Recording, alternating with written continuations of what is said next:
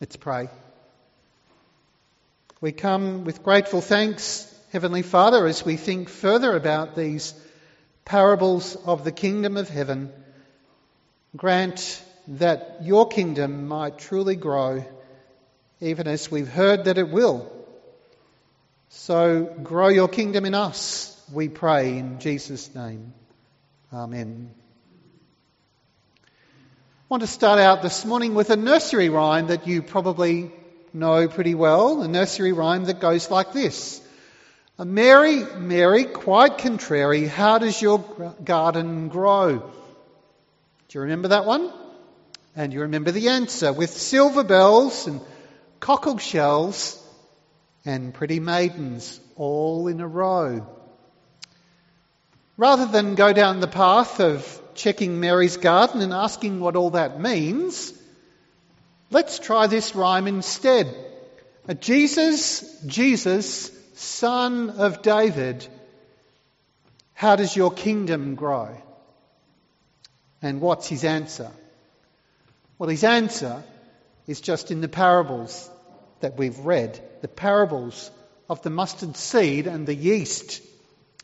He tells us through these parables, he tells these parables to show us what his kingdom is like and how it grows in the world.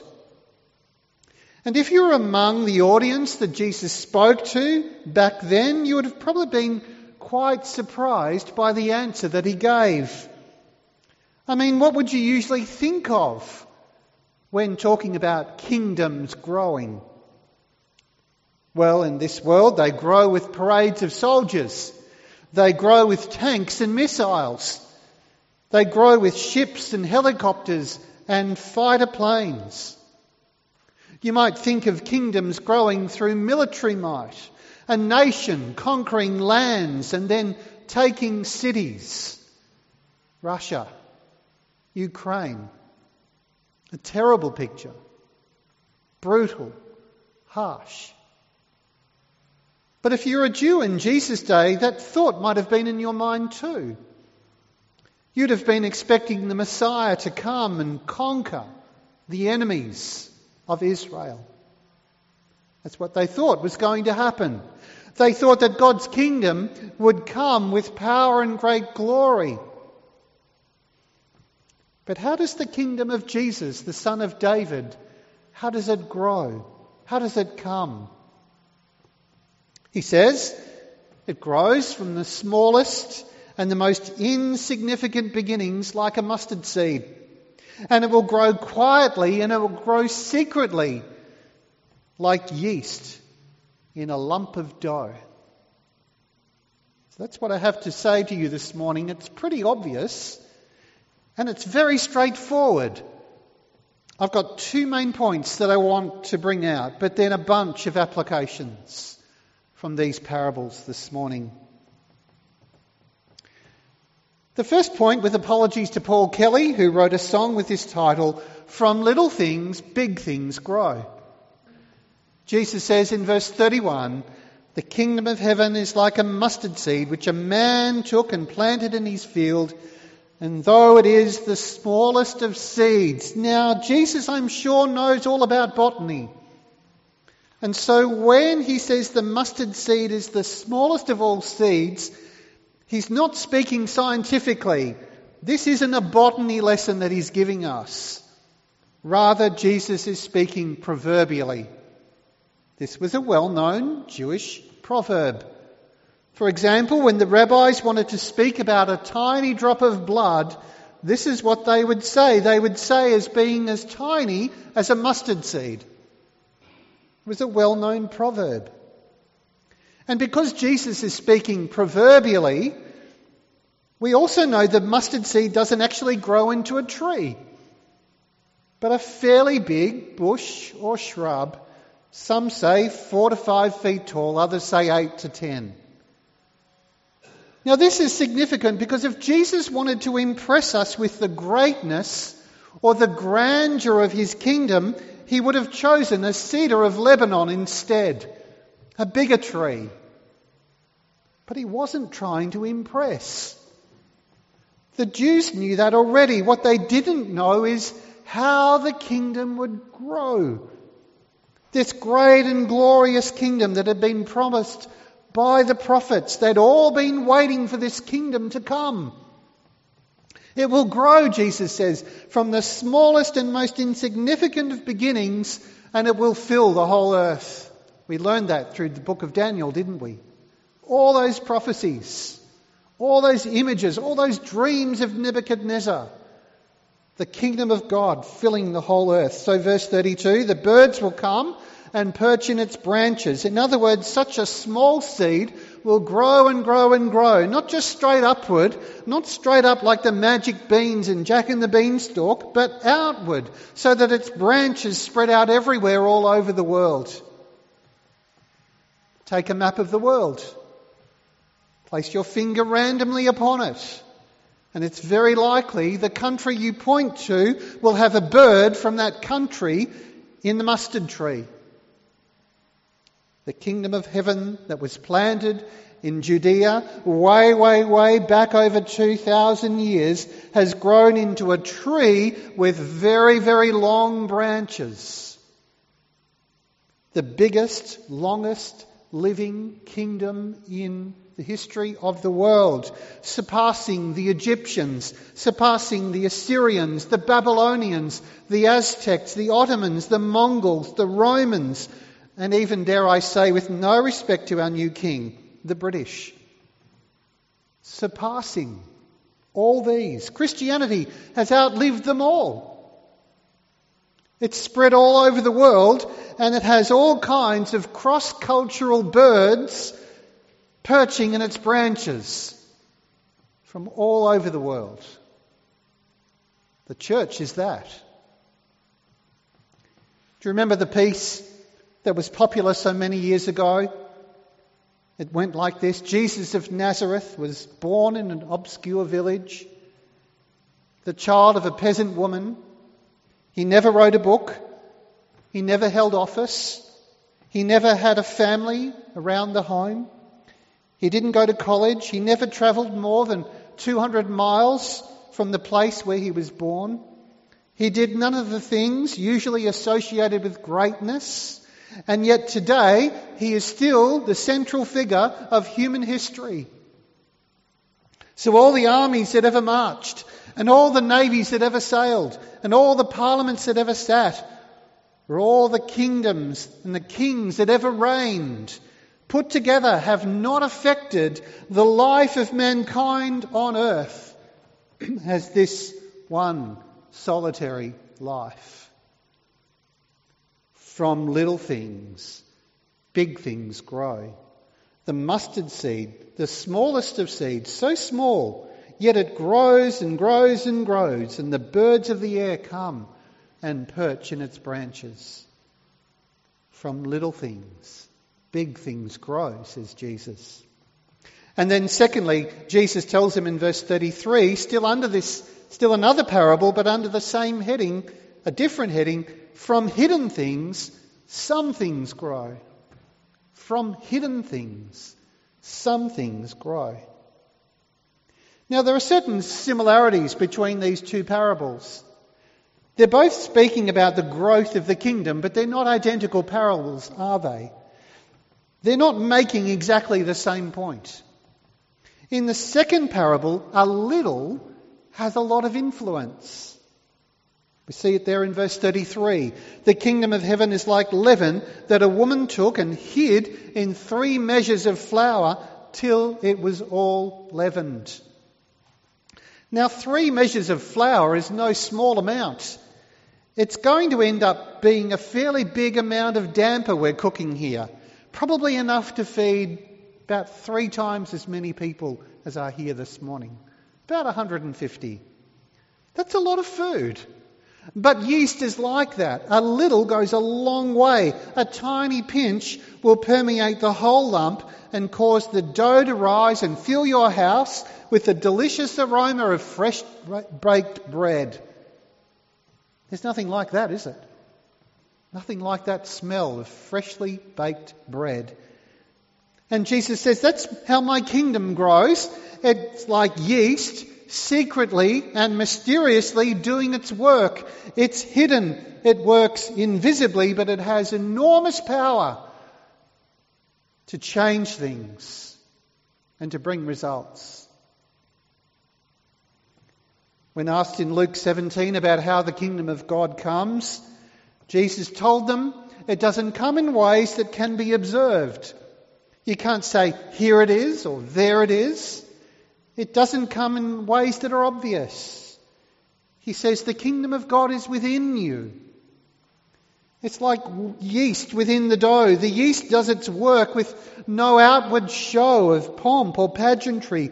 And it does that because the kingdom of God is not an earthly kingdom at all. And yet it penetrates every nation on earth. It penetrates every level of society. It changes lives. Read the book of Acts. See there in the book of Acts, the disciples didn't have any great strategy of reaching the world, but they turned the world upside down. How did they do that? They lived lives that demonstrated the kingdom and they went around infectious in their influence. Of course, they had to explain the message. They had to give reason for the hope was in, that was within them, but it seemed as if the gospel seeped through every pore of their lives. And then the generations after them, they carried on the ministry, allowing it to drive them towards all kinds of social reforms and improvements. First institution for the blind, founded by a Christian monk the first free dispensary founded by a Christian merchant, the first hospital founded by a Christian woman. The world doesn't produce that kind of compassion. It's the yeast in the dough. It's the message of Jesus transforming people's priorities. It's the aroma of Christ in the world. One of the great periods of social improvement in England was during the latter part of the 18th century and throughout the 19th century.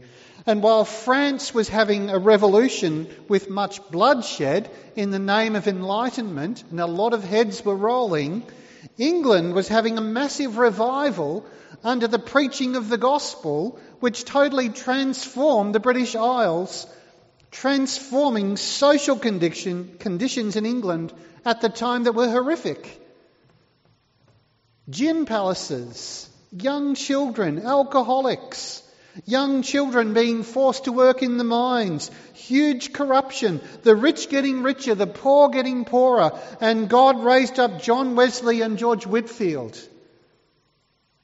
George Whitefield's great sermon was, You must be born again. And when somebody asked him, Why do you keep preaching the same thing? He said, Because you must be born again. And there was a great revival, and thousands of people were converted, including people like William Wilberforce and many others. And that led to the abolition of slavery and prison reform and the improvement of working conditions and the emergence of trade unions so that working class men had some kind of protection from rich overlords that were ripping them off. How did that happen? It's the yeast of the dough.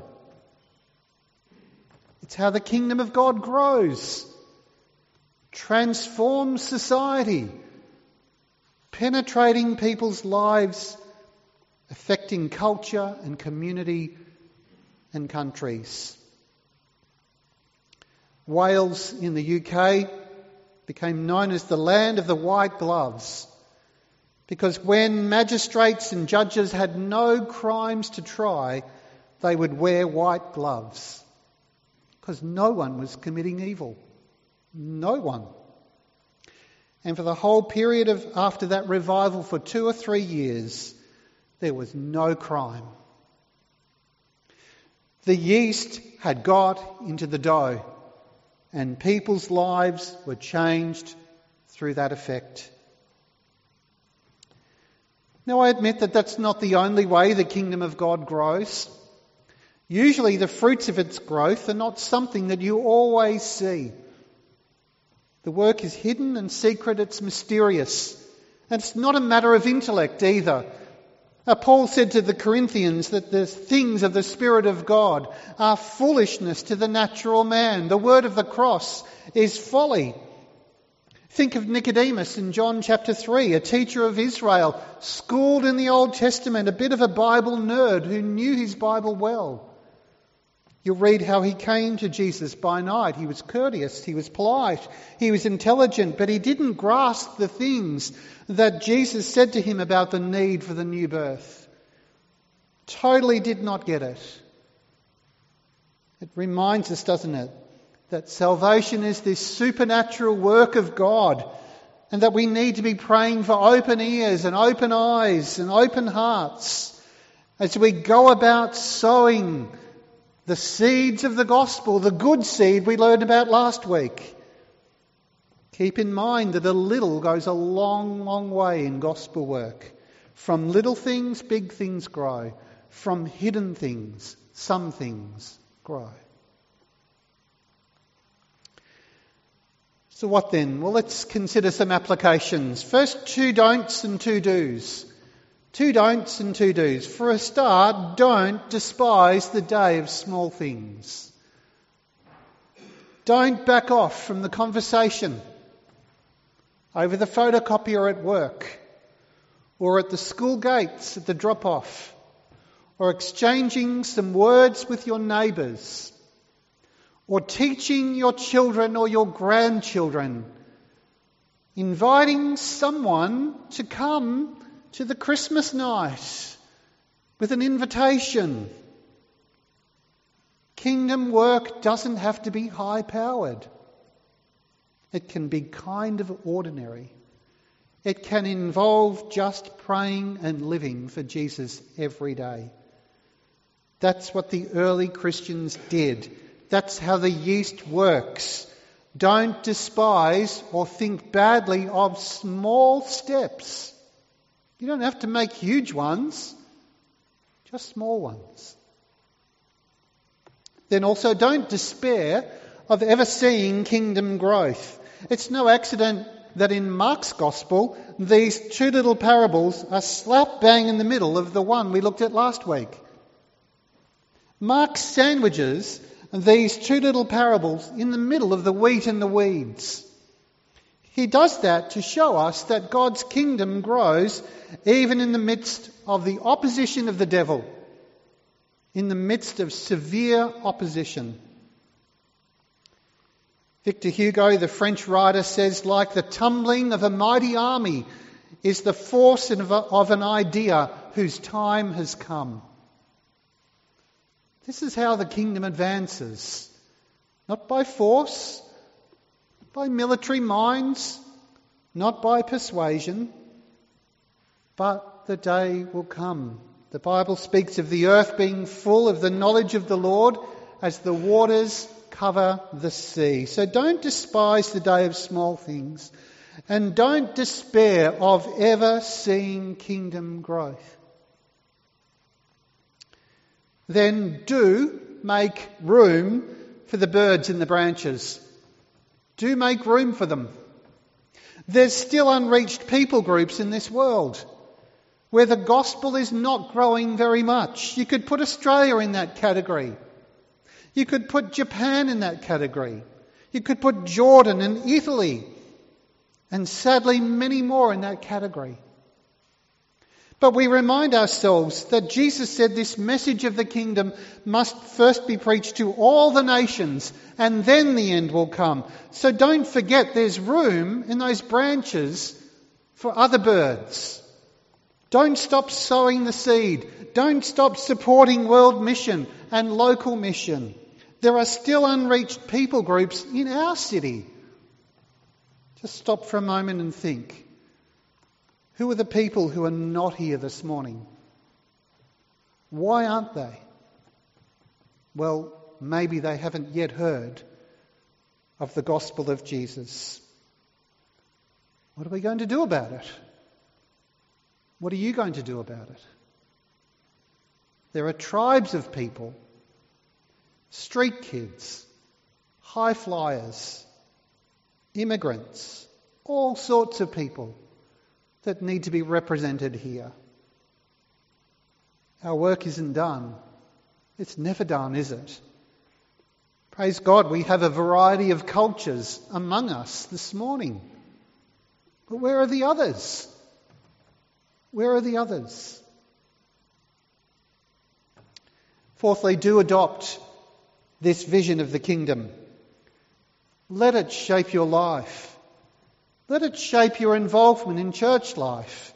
See, God uses ordinary people to bring his kingdom in. He uses mustard seed sized people. We heard about that in Corinthians, didn't we, this morning? Remember our studies in that letter a year or two ago and how they were a church intoxicated by glitz and glamour. They'd have strobe lighting if they could, smoke and mirrors if they were available, healing and gifts and tongues. They were all the things that were the rage. But that's not the way the kingdom grows. God doesn't use giants, God uses ordinary people. When Paul wrote to them, he said, Consider your calling, brothers. Not many of you are wise from a human perspective, not many powerful, not many of noble birth. God has chosen what's foolish in the world. Consider your calling. Remember who you are. God has chosen you. He's chosen the foolish to shame the wise. He's chosen the weak to shame the strong.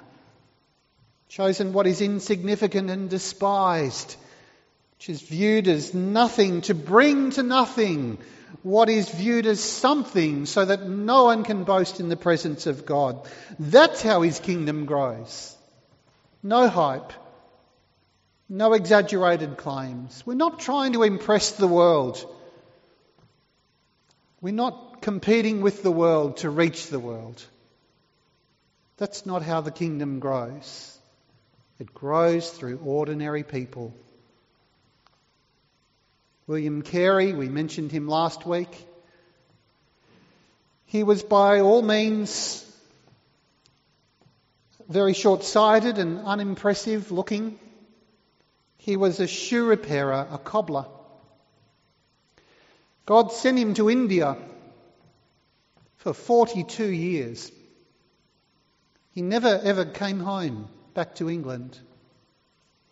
He spent 42 years in India like the yeast in the dough, translating the Bible into a score of different Indian languages. He hardly saw any results in his lifetime, but today we know him as the father of the modern missionary movement. This is the kind of person that God uses to advance his kingdom in the world. An ordinary person, a plodder not a superstar, not a celebrity. Those who acknowledge that they're just like a mustard seed. People who are happy to commit to a ministry, even if it means being tucked away in obscurity for a long period of time. That's the way the kingdom grows. Even though it's hidden, it's unstoppable. Even though it's inconspicuous, it it's irrepressible. And the kingdom grows like that because the message of the kingdom is just like that. It's about a God who lifts up the fallen. It's about a God who cares for the broken. It's about a God who forgives the repentant. It's about a God who has set his love upon the ordinary. About a God who is not impressed by those who try to impress him, but welcomes anyone who comes to him on their knees. A God who will and cancel out sin. Who will and can cancel out sin. And he does that because of his grace. And so it's with a message of grace that we go into the world that knows nothing but rules and failures and not measuring up and not being good enough, or does the opposite, tells you that you can do anything and that you are everything. Grace of God. That's the message we take to the world. We're not speaking to put people down. We're not speaking to lift them up. but just to show them who God is. That He so loved the world that it's in rebellion against Him. For us and for them, He gave His only begotten Son, that whoever believes in Him should not perish but have eternal life. That's the gospel. That's the message of the kingdom. That's the good seed we go into the world to plant. Will you be one of those who does that, who gives yourself to that, who takes the message, hides it away, not in the drawer, but in your life, in your actions, and in your words.